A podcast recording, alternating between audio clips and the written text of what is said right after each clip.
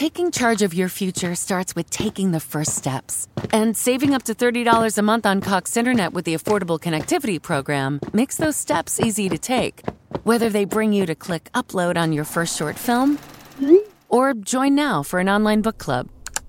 Applying is easy. See if you qualify at cox.com slash ACP.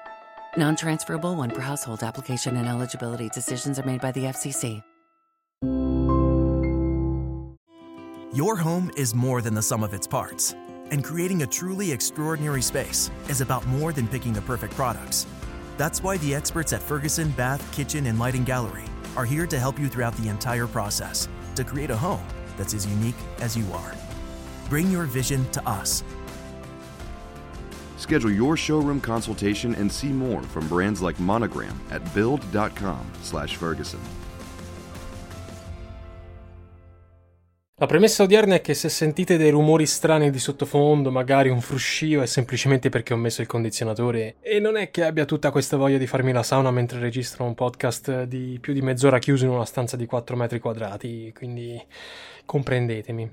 Oggi si viaggia molto lontano. Oggi andiamo nell'arcipelago delle Filippine, si sente spesso parlare di Filippine, magari voi stessi conoscete una persona che proviene da quella nazione, che è emigrata o che è nata direttamente in Italia, ma purtroppo all'interno dei media o all'interno eh, di questioni anche più specifiche non si sente quasi mai parlare in maniera introduttiva anche soltanto di questa nazione.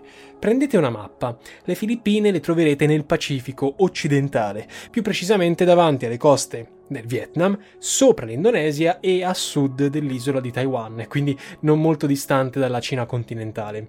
Questa nazione, le Filippine, sono una nazione variegata, complicatissima. Anzitutto l'arcipelago delle Filippine conta più di 7600 isole, prevalentemente di origine vulcanica.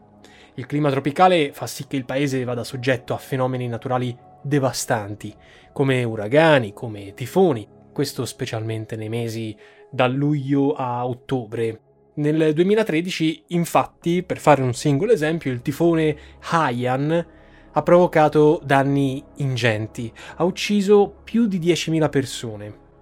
Ecco, numeri alla mano, visto che li abbiamo appena menzionati, purtroppo in maniera infausta, le Filippine sono tra le nazioni più densamente popolate al mondo, contano oltre 112 milioni di abitanti, quindi una densità stando al rapporto con la superficie di circa 365 abitanti per singolo chilometro quadrato. Sono quasi tutti di etnia austronesiana, con una costante crescita che si stima intorno all'1,35%, eh, in più chiaramente nel 2020. La maggior parte di questi abitanti si concentra nell'isola più grande, che è l'isola di Luzon, e nello specifico nell'area della capitale delle isole, Manila.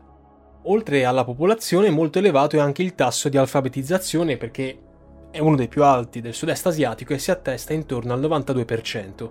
Lingue ufficiali sono l'inglese e il filippino, che è una variante della lingua Tagalog del gruppo sempre austronesiano. Sono parlati anche per motivi storici eh, lo spagnolo e l'arabo, unitamente a moltissimi idiomi regionali e locali.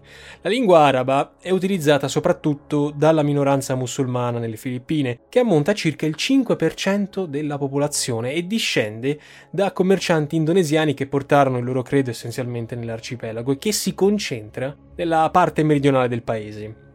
Tale minoranza, c'è da fare una precisazione, nel 1989 ha dato vita alla regione autonoma del Mindanao musulmano. Storicamente questa regione è sempre stata la componente più agguerrita contro le dominazioni straniere, così anche come durante il regime di Marcos. Ed è di questi giorni eh, la notizia che proprio nel territorio del Mindanao è stato ucciso, nell'ambito di un'operazione antiterrorismo, Abdul Fattah Omar Ali-Muden bin Abu Usaifa, scusate il nome lunghissimo, che in sostanza era il portavoce dello Stato islamico nell'Asia orientale, perché sì, le Filippine sono state martoriate da questioni di terrorismo islamico. I primi europei, però, a giungere nelle Filippine, storicamente, furono in realtà i portoghesi nel 1521. Tuttavia l'arcipelago diventò colonia della Spagna, non del Portogallo. Questo nel 1565, quando Miguel López de Legazpi vi fondò la sua prima città. furono proprio i conquistadores a dare alle isole il nome attuale, Filippine, in onore questo del sovrano Filippo II. E il dominio di Madrid sarebbe durato circa tre secoli. Vi avrebbe portato una serie di elementi tipicamente occidentali, come la stampa, il calendario, fondò numerose città, introdusse nuove tecniche agricole, di allevamento, e pensiamo ancora oggi che buona parte dei cognomi filippini non tutti chiaramente sono di origine spagnola, Marcos è uno di questi, anche lo stesso nome di diverse città. Notevole l'apporto culturale, con la creazione di numerose istituzioni educative, gestite per lo più da religiosi spagnoli, i quali diffusero il cattolicesimo in tutto quanto l'arcipelago. Ancora oggi il cristianesimo, signore e signori, infatti è la religione professata da oltre il 90% dei filippini, per la maggior parte di fede cattolica. Dopo gli spagnoli arrivarono gli americani, perché la colonizzazione spagnola si chiuse nel 1898, a fine 1800, quando l'arcipelago venne assegnato agli Stati Uniti, questo in virtù del Trattato di Parigi che concluse la guerra ispano-americana. Lo stesso conflitto che, in fin dei conti, condusse alla indipendenza poi di un'altra isola, eh, quella di Cuba. Il governo filippino, tuttavia, non era intenzionato ad accettare nessuna soluzione diversa dalla piena indipendenza, tanto che l'arrivo della flotta americana nell'arcipelago nel 1899 scatenò un nuovo duro conflitto, che stavolta oppose gli isolani agli americani. La guerra filippino-americana proseguì per circa due anni nel 1902 con un pesantissimo bilancio di vittime soprattutto per i filippini. Qualcuno però comunque l'ha definita un primo Vietnam. Ciononostante, parlando di Vietnam, gli americani comunque riuscirono a spuntarla e quello stesso anno dichiararono conclusi gli scontri una volta avendo sistemato insomma tutto, avendo avuto ragione degli insorti e avendo catturato i principali leader indipendentisti come ad esempio Emilio Aguinaldo. La guerriglia, però, proseguì ancora per circa un decennio tra alti e bassi e soltanto all'inizio, comunque all'inizio, alla, alla, all'alba della prima guerra mondiale, gli ultimi combattenti deposero le armi, siamo nel 1914. Fu così che le Filippine diventarono, nei fatti, un protettorato statunitense, con un governo locale che era subordinato a Washington ma nel 1935, quindi tra le due guerre, gli Stati Uniti concessero agli isolani una sorta di statuto speciale autonomistico. Tuttavia l'occupazione giapponese, perché arriviamo alla seconda guerra mondiale, nel corso del secondo conflitto arrestò il processo verso la piena indipendenza, alla quale tuttavia si giunse soltanto nel 1946, quando venne eletto il primo presidente delle Filippine indipendenti, Manuel Roxas. Roxas lo abbiamo già menzionato a riguardo del video sul tesoro di Yamashita. Il nuovo governo di Roxas, tra l'altro, dovette fronteggiare un nuovo problema. Vi ricordo che siamo all'inizio della guerra fredda e doveva fronteggiare chi, se no la guerriglia comunista, guidata da un certo Louis Taruk, che fu definitivamente sconfitto soltanto circa nove anni dopo, nel 1954. A quel punto, gli americani conservarono e apprezzarono l'operato anticomunista di Roxas e mantennero un'importante influenza politica, militare, ma soprattutto economica sulle Filippine. In effetti le isole sono rimaste nell'orbita degli americani eh, fin da allora, ai quali le legava un trattato di difesa reciproca, siglato eh, nel 1951 e erano legate le due nazioni anche da una serie di ulteriori intese che sancirono il controllo americano di importanti basi navali che poi davano accesso a tutto quanto l'Oceano Pacifico occidentale. C'è da pensare alle Filippine come infatti alleati degli americani nella strategica area dell'Indo-Pacifico, perché le Filippine li hanno sempre sostenuti negli anni della guerra fredda, in occasioni di importanti azioni politiche e militari come le guerre in Corea, come la guerra in Vietnam, prendendo parte al disciolto SEATO. Il SEATO è una sorta di patto atlantico non del, scusatemi, dell'Oceano Atlantico, ma dell'Oceano Pacifico eh, che comprendeva in questo caso all'epoca Australia, Francia, Francia perché c'erano tutte le isole poi, no, satelliti della Francia nel Pacifico, Nuova Zelanda, Pakistan, Thailandia, Regno Unito e naturalmente Stati Uniti. Manila ha supportato gli americani anche in occasione di un'altra guerra molto importante, quella in Iraq nel 2003, ha ricevuto a sua volta il supporto poi dell'alleato americano nel contrastare vari disordini interni, provocati soprattutto da marxisti e separatisti. Quindi, come vedete, c'è sempre una stretta alleanza tra le due parti.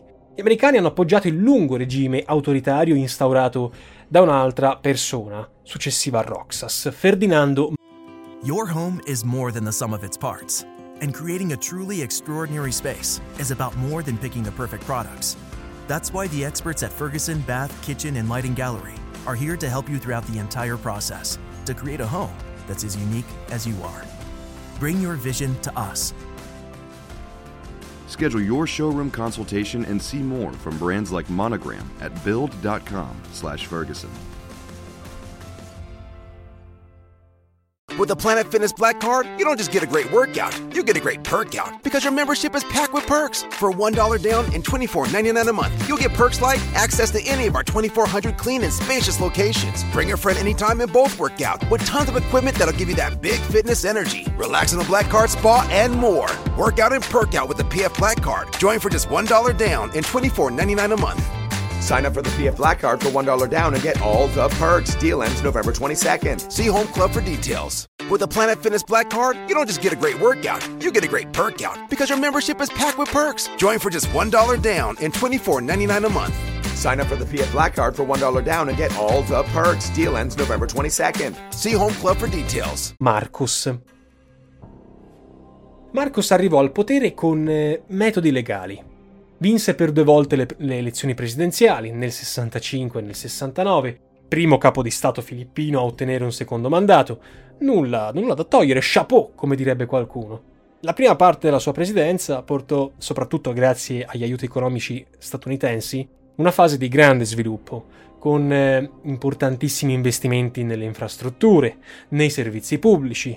Entrò in questa prima fase eh, nel cuore, diciamo così, dei filippini. Tuttavia, il dilagare della corruzione e soprattutto della criminalità, con una crescente opposizione politica e una crescente opposizione della minoranza musulmana nel sud delle isole, fornirono a Marcos il pretesto per sospendere già nel 71 i diritti e le libertà costituzionali L'anno seguente Marcos proclamò la legge marziale e così iniziava nei fatti il regime vero e proprio, un regime caratterizzato da una diffusa eh, violazione dei diritti umani, significativa diciamo così. Però l'avvento della dittatura non arrestò la crescita economica, tanto che il PIL continuò ad aumentare sempre di più negli anni 70 e tra gli aspetti più curiosi del lungo regno del, chiamiamolo così, magari erroneamente, dittatore, insomma comunque, possiamo trovare la realizzazione di grandi progetti architettonici, come ad esempio centri urbani, centri culturali, palazzi, edifici pubblici che poi potevano essere funzionali più o meno a glorificare il tiranno, piuttosto che avere reali esigenze di collettività. Marcos aveva al suo fianco una signora, la moglie Imelda, Imelda era famosa per condividere col marito la brama di potere e molte delle decisioni più controverse. C'è addirittura chi dice che fosse la, la figura no, dietro la politica stessa di Marcus. La First Lady ricoprì diverse cariche pubbliche ed era ben nota per la sua mania per lo shopping, per la collezione di beni e articoli di lusso, a cominciare dalle scarpe, dalle quali sembra possedesse migliaia di pezzi. Tutto questo provocò la dilapidazione di risorse pubbliche e l'aumento del debito con l'estero, chiaramente non per le scarpe di merda, eh, sarebbe una banalità dirlo, però per quanto Marcos eh, tuttavia potesse a lungo sempre contare sul sostegno americano. Gli Stati Uniti, che lo ricordiamo erano mm, in quell'epoca nel pieno della guerra fredda, sostennero come molti altri regimi, il regime di Marcos, che, pre- che si presentava come alfiere no, dell'anticomunismo, perché grazie a lui il partito marxista e di estrema sinistra venne messo fuori legge. Marcos fu sempre confermato poi alla guida del paese grazie a delle elezioni che noi potremmo definire un po' come quelle di Lukashenko, controllate. Eh, ma agli inizi degli anni Ottanta iniziò una lenta, leggera o forse grave fase di declino, dovuta eh, coincidentalmente alla crisi economica provocata dal crollo del prezzo delle materie prime. a porre fine alla dittatura, mettiamola così, di, di, di Marcos fu l'assassinio del leader dell'opposizione Benigno Aquino Jr., che avvenne nell'83 al suo arrivo a Manila. Tre anni dopo, nell'86, precedute da un'ondata di proteste disubbidienza civile, la cosiddetta rivoluzione del Rosario, ogni volta nei miei podcast si parla sempre di rivoluzioni. Mannaggia, mannaggia! Si celebrarono nuove elezioni presidenziali e a queste elezioni presidenziali si vide, ci fu il trionfo di Corazon Aquino, vedova dell'ultimo politico assassinato, mentre Marcos, minato da problemi di salute e perduto l'appoggio delle forze armate, si vide costretto ad andarsene in esilio con tutta quanta la famiglia. E sembra che portasse con sé molti dei fondi sottratti alle casse dello Stato. Si parla all'epoca di circa 10 miliardi di dollari sottratti all'erario e portati con sé direttamente alle isole Hawaii lui sì che ha capito tutto dalla vita, mannaggia a lui, dove avrebbe vissuto fino alla morte, 1989. Ecco, la caduta di Marcus ha consentito, in un certo qual modo, un ripristino della pseudo-democrazia, chiamiamola così, regalando alle isole una nuova importante fase di sviluppo economico con una crescita abbastanza costante negli ultimi decenni. Il nuovo assetto istituzionale, che è quello previsto dalla Costituzione del 1987 è quello di una repubblica presidenziale, che eh, per quanto riguarda le Filippine è basata sul modello americano, quindi capo dello Stato, che è anche capo del governo, titolare della funzione esecutiva, mentre il potere legislativo appartiene al Parlamento bicamerale, Senato e Camera dei rappresentanti. Sotto la presidenza Aquino, quindi il nuovo presidente e poi anche del successore Fidel Ramos, vennero ripristinate tutte le garanzie che erano state cancellate dal regime di Marcos. Era stata riportata la legalità al, anche al Partito Comunista, mentre agli inizi degli anni 90 venne avviato un primo ritiro dei militari statunitensi in concomitanza con il crollo del muro di Berlino, oltre a siglare accordi di pace con gruppi dei militari ribelli. In tempi più recenti, però, le Filippine giocano sempre di più e secondo noi giocheranno un ruolo sempre più fondamentale per quanto riguarda la questione Cina, perché come vi ho detto a inizio podcast, le Filippine si trovano in una regione caldissima del mondo. Ora, nel 2014 venne sottoscritto con gli americani eh, un nuovo accordo militare che ha una sigla EDCA, Enhanced Defense Cooperation Agreement, cioè accordo di cooperazione di difesa rafforzato, che sembrava preludere a un rafforzamento per l'appunto della cooperazione in funzione anticinese. Questo segnava un ritorno delle forze statunitensi nell'arcipelago nonostante fossero andate via a inizio anni 90. In tal senso la presidenza di Rodrigo Duterte, Duterte lo ricordiamo in carica, era in carica o meglio dire dal 2016, Duterte segnò un'inversione di tendenza, un parziale riavvicinamento, o meglio avvicinamento perlomeno economico, alla Cina popolare. Ma Duterte lo faceva anche per doppio gecchismo, perché questo avvicinamento non significava totalmente essere succubi della Cina popolare, perché pensiamo soltanto a alcune affermazioni che lo stesso ha fatto nei confronti degli sconfinamenti nel Mar Cinese meridionale. Non ha certo riservato buone parole al governo di Pechino. Questo però l'ha fatto al fine di non essere totalmente dipendente dagli americani, quindi farsi condizionare in termini di materia estera, di politica estera verso, verso la Cina. Se ci pensiamo bene, i rapporti tra Cina e Filippine nel corso dell'ultimo secolo non sono mai stati facili, vista la stretta alleanza con Washington e viste le importanti eh, diatribe o diatribe, come diavolo volete dire, sui diritti di pesca. In poche parole, Pechino, Pechino voleva sfruttare zone di pesca del Mar Cinese meridionale, ma non solo zone di pesca, anche zone dove poter cominciare a trivellare nel caso di possibili giacimenti di gas e petrolio. Queste zone del Mar Cinese meridionale rientravano però, piccolo problema, almeno parzialmente alcune di queste, nella zona di interesse esclusivo delle Filippine. Ne abbiamo già parlato nel video sul Mar Cinese meridionale.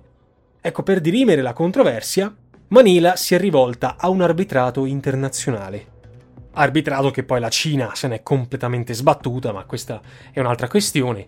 E ecco, la complessità di Duterte, sua, il suo doppio giochismo sta proprio in, questo, in questa questione, perché comunque, nonostante la tradizionale politica filoamericana e nonostante i problemi che la Cina a livello marittimo ha causato alle Filippine, il, l'ex presidente ha manifestato una certa propensione a intensificare i legami economici col potente vicino perché si rende conto che non lo si può certo né isolare né ignorare. La cosa ha irritato Washington, che per ritorsione eh, non decise di supportare Manila nella vertenza sui diritti di pesca. Nell'intento di avviare una nuova politica estera indipendente, Duterte aveva annunciato, salvo poi tornare sulle sue decisioni, di voler abrogare il cosiddetto VFA, la Visiting Forces Agreement del 1999, in pratica l'accordo militare che consentiva alle truppe americane di stazionare nelle isole, rifiutando di prendere parte in questo modo a varie esercitazioni militari nell'Indo-Pacifico. Una vera spina nel fianco, quindi, questo Duterte, e questa linea politica era parte, o perlomeno funzionale, almeno nelle intenzioni, a non creare attriti con Pechino. Rimaneva però la questione della disputa marittima. Ecco, per accantonare definitivamente la disputa sui diritti di pesca, le Filippine di Duterte hanno accettato dai cinesi 24 miliardi di dollari di prestiti e investimenti per finanziare vari progetti in- infrastrutturali. Duterte è stato considerato fin dal suo insediamento una figura molto controversa, poi per una serie di dichiarazioni che già dicevo sopra le righe, eh, provocatorie, insulti espliciti, che per la lotta senza quartiere, pure con il ricorso a contractor privati, all'utilizzo di leggi speciali, lotta senza quartiere, scusatemi, indetta contro la criminalità e contro la droga, che sono problemi molto gravi nelle Filippine che avrebbe provocato circa 6.000 vittime. Anche sul versante della lotta alla pandemia, recentemente, la gestione del presidente in carica è stata giudicata poco efficace, cioè le Filippine sono state il paese del sud-est asiatico più colpito dai contagi, sicuramente anche per merito o demerito dell'alta popolazione che vive sulle isole, mentre molte delle misure speciali adottate sono state ritenute dei pretesti per mettere a tacere voci critiche e rappresentanti dell'opposizione. Your home is more than the sum of its parts. And creating a truly extraordinary space is about more than picking the perfect products. That's why the experts at Ferguson Bath, Kitchen, and Lighting Gallery are here to help you throughout the entire process to create a home that's as unique as you are. Bring your vision to us. Schedule your showroom consultation and see more from brands like Monogram at build.com/ferguson.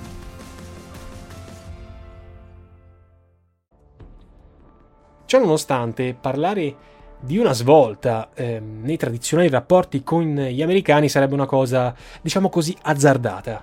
Perché se è vero che gli americani hanno bisogno dell'appoggio strategico di Manila nel confronto con la Cina, lo è altrettanto che i filippini hanno bisogno dell'aiuto e della difesa offerta dagli Stati Uniti, fatto del quale è perfettamente consapevole gran parte dell'opinione pubblica interna filippina.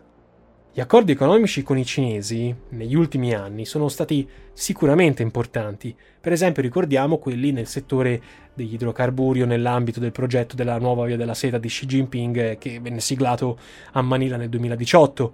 Ma sul versante politico e militare le tensioni tra i due paesi, in questo caso sempre Cina e Filippine, rimangono e permangono costantemente. Una dimostrazione pratica la si è avuta nell'aprile 2021, quando una flotta navale di Pechino è stata avvistata dalla Guardia Costiera filippina al largo di Manila. Il governo isolano in quell'occasione ha dichiarato di aver individuato, per tramite dei suoi caccia, delle strutture tra virgolette illegali presso i banchi Union, nelle isole Spratly, nei pressi dell'atollo Whitsun, che i filippini chiamano Juan Felipe, dove già tra febbraio e marzo si sarebbero ammassati oltre 200 pescherecci cinesi. I cinesi hanno questa tattica, buttiamoci i pescherecci e alla fine diventerà zona nostra. A seguito della formale protesta diplomatica elevata da Manila per questa, per questa faccenda, appoggiata in toto chiaramente dagli americani, che erano risoluti non tanto a sostenere le ragioni dell'alleato filippino quanto a bloccare le mire egemoniche dei cinesi nell'Indo-Pacifico, la Repubblica Popolare Cinese ha replicato la questione come il trattarsi di uno stazionamento temporaneo dovuto alle cattive condizioni meteorologiche. Ed è in questa situazione controversa, contestata, dibattuta e anche agitata che si è emersa la figura di Ferdinando Junior. Chi è sto Ferdinando Junior? Alla luce di quanto abbiamo detto e visto sul regime di Marcos, non sorprende infatti che abbia destato un certo clamore la vittoria appunto di Ferdinando Jr. Ferdinando Jr. è il figlio del deposto dittatore Marcos. Marcos Jr., insomma, detto Bong Bong, pare per l'abitudine da bambino di boh, arrampicarsi sulla schiena del padre, in occasione delle ultime elezioni celebrate il 9 maggio ha sconfitto, con il doppio dei voti, l'avversaria Maria Leonor Leni Gherona Robredo, vedete tutti questi nomi spagnoli, vicepresidente uscente. E se pensate che Duterte sia uscito di scena adesso che Marcos è diventato il nuovo presidente, vi sbagliate perché mh, il figlio eh, insomma, di Marcos, Marcos Jr., sarà affiancato come suo vice da Sara Duterte Carpio, figlia di Rodrigo. Tra le promesse elettorali, infatti, c'è stata quella di garantire un miglior funzionamento di servizi e istituzioni pubbliche, come anche il pugno di ferro contro corruzione e criminalità, per favorire una sorta di progetto federalista. E per far ciò bisognava garantire continuità tra le varie presidenze. Ecco, il tandem Marcos Duterte, presidente e vicepresidente, potrebbe in realtà celare una cosa un pochino più inquietante, una sorta di patto di ferro tra le due più importanti dinastie politiche nel paese. La prima, che è molto più forte, quella dei Marcos nel nord del, del gruppo delle Filippine, la seconda invece è molto più, come dire, preponderante nel meridione. Eh, e si è cercato di trovare una quadra nella complicata questione dei rapporti con gli americani e con i cinesi. Lo scrittore Miguel Siuco, in un pezzo pubblicato sul New York Times, ha definito il presidente neoeletto Marcos Jr. come l'uomo che potrebbe rovinare le Filippine per sempre. Mentre in tanti, per quanto possano essere condivisibili o no queste affermazioni, già paventano il rischio di una revisione storica del regime, per enfatizzarne tratti positivi, come la crescita indubbiamente economica, che effettivamente ci fu, e eh, per tralasciare invece le uccisioni, le violenze e le ruberie del clan Marcos. Questo è un grande problema molto dibattuto, molto sentito nelle Filippine. Il prossimo presidente delle Filippine, che entrerà adesso in carica a fine mese questo, 30 giugno 2022, era all'epoca della caduta del padre un semplice ventottenne. Ha studiato a Oxford, tanto di cappello, e durante il regime fu governatore di una delle province eh, della, delle Filippine. Nel corso della campagna elettorale Marcos Jr. ha potuto contare eh, sull'appoggio della madre Imelda, che oggi ha 93 anni e la cui popolarità lo ha indubbiamente favorito. Ricordiamo che la donna è stata infatti assolta da tutte le accuse di corruzione e dopo il suo ritorno in patria è stata più volte eletta parlamentare eh, delle, delle, del governo filippino. Nel 95 fu anche candidata alla presidenza, che però eh, la vide soltanto classificata come quinta. Per la cronaca, nel 98 la sua colossale collezione di scarpe finì al museo della città di Marichina. Il nostro caro Ferdinando J.R., il nostro figlio di Marcus, che sembra un insulto ma non lo è, tra le sue prime uscite pubbliche c'è stata quella concernente proprio le rivendicazioni di Pechino sul Mar Cinese meridionale, circa le quali il nostro caro Marcos Jr. ha detto che non ci sarà nessuna concessione, né tantomeno nessuna cessione. Marcos non ha neppure risparmiato le accuse di cyberspionaggio nei confronti dei rivali cinesi.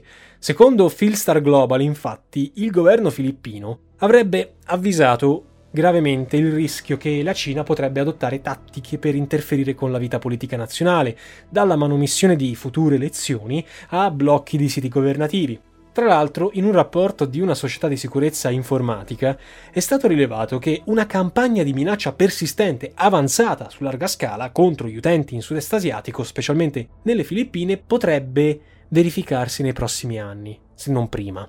Si parla di quasi 2000 vittime informatiche attualmente cadute preda di un gruppo di hacker cinesi noto come Honey Might. Esattamente le stesse notizie che riguardano il continente europeo, chiaramente con hacker diversi e non ultimo l'Italia. Ragazzi, noi lo diciamo sempre, proteggiamoci E vogliamoci bene, ma vogliamo bene soprattutto ai nostri dati. E per farlo non possiamo che a questo punto introdurre il nostro caro NordVPN, che fa da mecenate a questi podcast di storia di geopolitica e che ci ricorda sempre che è meglio partire ben attrezzati per la guerra di dati informatici. Scaricando NordVPN avrete tre benefici: protezione contro minacce online, possibilità di eludere le restrizioni e tutela della vostra privacy, ma soprattutto dei vostri dati personali. Sapete no che ogni volta che entrate in un sito web lasciate le vostre tracce, no? Ecco, con quelle tracce chi è veramente bravo con, eh, con internet può farci molto male. Che siano informazioni su cosa diciamo, su cosa compriamo o su quali password immettiamo nel computer, non ha importanza. Ed è qui che entra in gioco NordVPN, perché in descrizione, come da buona tradizione, trovate il link per accedere all'offerta dedicata agli ascoltatori del nostro podcast. Vi basterà aggiungere il codice Novageo e voilà, ecco che avrete un'offerta che, come disse qualcuno, non potete rifiutare. Quel qualcuno forse è Marcos, eh, ma vabbè.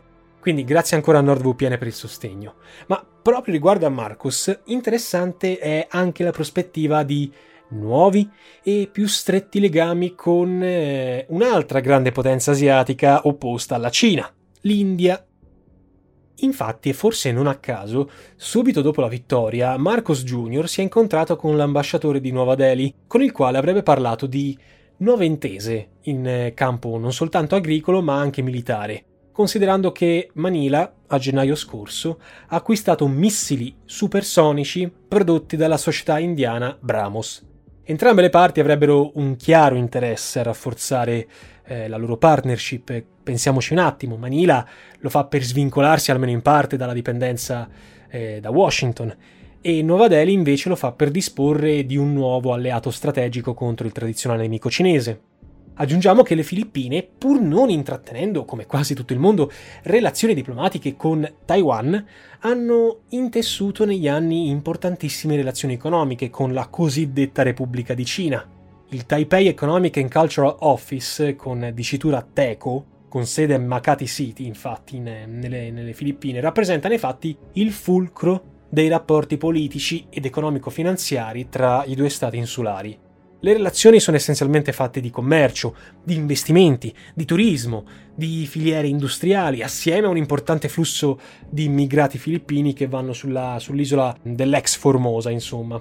Chiaro, in passato non sono mancate sempre per diritti di pesca, diatribe o diatribe come diavolo volete dire con Taipei, ma le questioni sono state risolte grazie a una serie di accordi e di volemo bene perché sennò questi ci ammazzano tra i due governi. Del resto, le due repubbliche hanno il vicino che è molto ingombrante da gestire che è la Cina, che se per i filippini rappresenta un problema, per i taiwanesi invece è una costante minaccia per la propria sopravvivenza. Pesano molto anche le rimesse degli emigrati filippini all'estero, i cosiddetti OFW, cioè lavoratori filippini che lavorano all'estero. Queste rimesse nel 2020 ammontavano a circa 33 miliardi di dollari, coprivano circa il 10% del PIL di sole rimesse.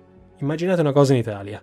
Inoltre, assieme a Malaysia, Indonesia, Singapore e Thailandia, le Filippine sono stati uno degli stati fondatori dell'ASEAN. L'ASEAN è quella sorta di comunità sovranazionale che riunisce oggi 10 paesi del sud-est asiatico. La rilevanza strategica che assumerà questo, questa ASEAN, questa organizzazione regionale, nella prospettiva del confronto sino-americano nell'Indo-Pacifico, è oggi difficilmente valutabile, ma è verosimilmente destinata a crescere nel futuro. Diciamo che in definitiva le Filippine, sia per la loro storia che per la loro collocazione geografica, saranno chiamate sempre di più. E questa è una, una forma temporale che utilizzo costantemente nei miei podcast, sempre di più, a rivestire un ruolo tutt'altro che secondario, dato che si trovano inserite in quello che al giorno d'oggi, Ucraina a parte, è lo scenario geopolitico più caldo, più importante del globo. In tal senso, se è troppo presto per formulare qualsiasi previsione, visti i presupposti, ben difficilmente, sotto l'amministrazione Marcos, le Filippine si discosteranno molto dalla tradizionale politica di vicinanza alla superpotenza d'oltreoceano, gli americani. Magari terranno comunque pur sempre e presumibilmente un occhio di riguardo al problematico vicino investitore eh, cinese. Io come sempre ragazzi vi ringrazio ancora per avermi accompagnato fino alla fine di questo episodio, noi ci sentiamo la prossima settimana con un nuovo episodio, parleremo presumo di Messico, tenetevi aggiornati e tenetevi aggiornati anche con la pubblicazione del, del, del canale YouTube perché ci saranno due video, molti, anzi tre video molto importanti. Il prossimo penso uscirà questo lunedì, quindi per aspera d'astra. With a Planet Fitness Black Card, you don't just get a great workout, you get a great perk out because your membership is packed with perks. Join for just $1 down and $24.99 a month. Sign up for the Fiat Black Card for $1 down and get all the perks. Deal ends November 22nd. See Home Club for details.